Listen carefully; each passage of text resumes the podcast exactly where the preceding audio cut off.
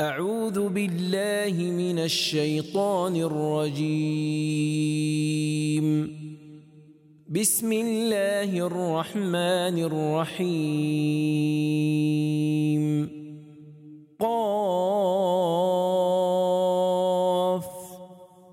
والقرآن المجيد.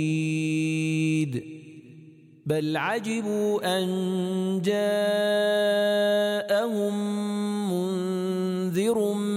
منهم فقال الكافرون هذا شيء عجيب Living the Quran through the Living Quran an audio-visual translation of Tafsir al-Nur of Sheikh Mohsen Karaati, translated by Saleem Bhimji and edited by Arif Huda. Audio version read out by the translator. In this 16-part series, we will be reviewing chapter number 50, Surah Qaf. Part 11, verses 34 to 35. Enter in peace. ادخلوها بسلام ذلك يوم الخلود لهم ما يشاءون فيها ولدينا مزيد Verse 34 Now enter it in peace, secure from any troubles or distress. that is the day of immortality.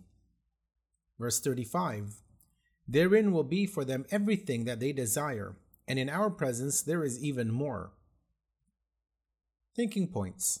In the previous verses, four traits of perfections that describe the people of God consciousness, that is, of taqwa, were covered, which included point 1 turning to Allah in repentance, awab.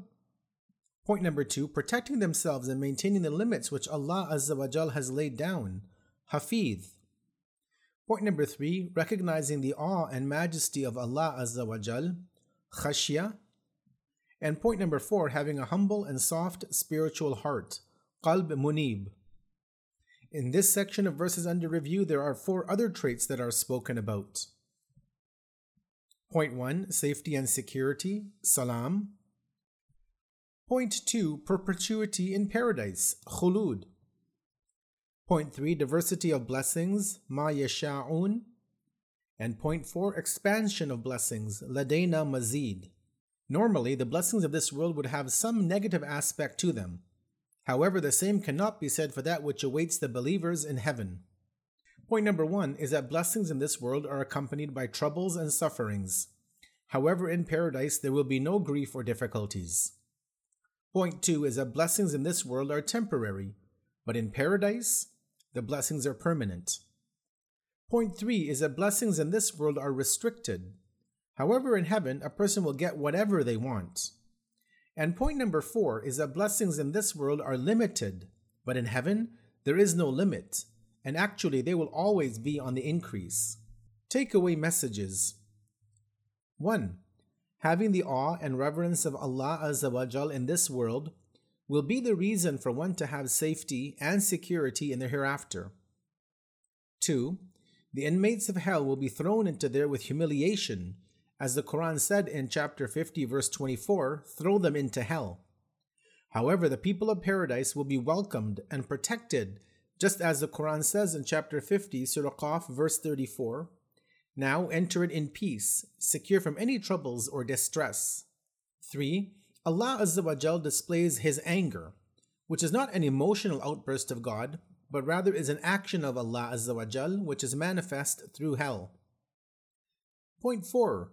The inmates of hell are commanded not to say a word to Allah Azza wa as the Quran says, Allah will say, Do not dispute with each other in my presence. I had warned you about this day before.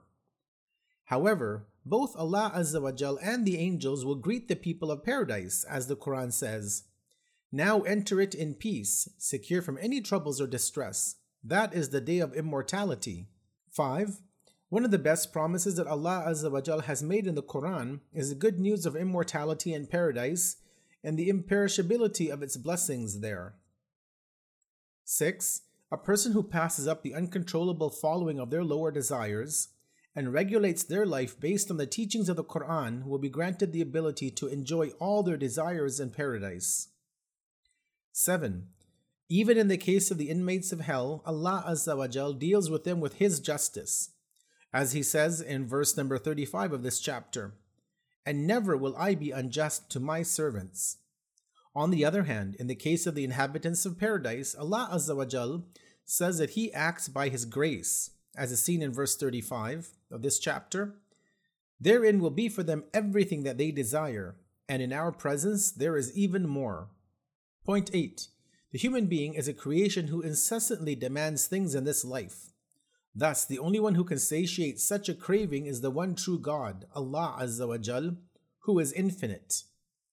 And point number 9 as we conclude, the grace of Allah Azza that will be showered on the people in paradise will be much greater than their desires and expectations. Join us in our next session as we review verses 36 and 37 under the theme of a warning and reminder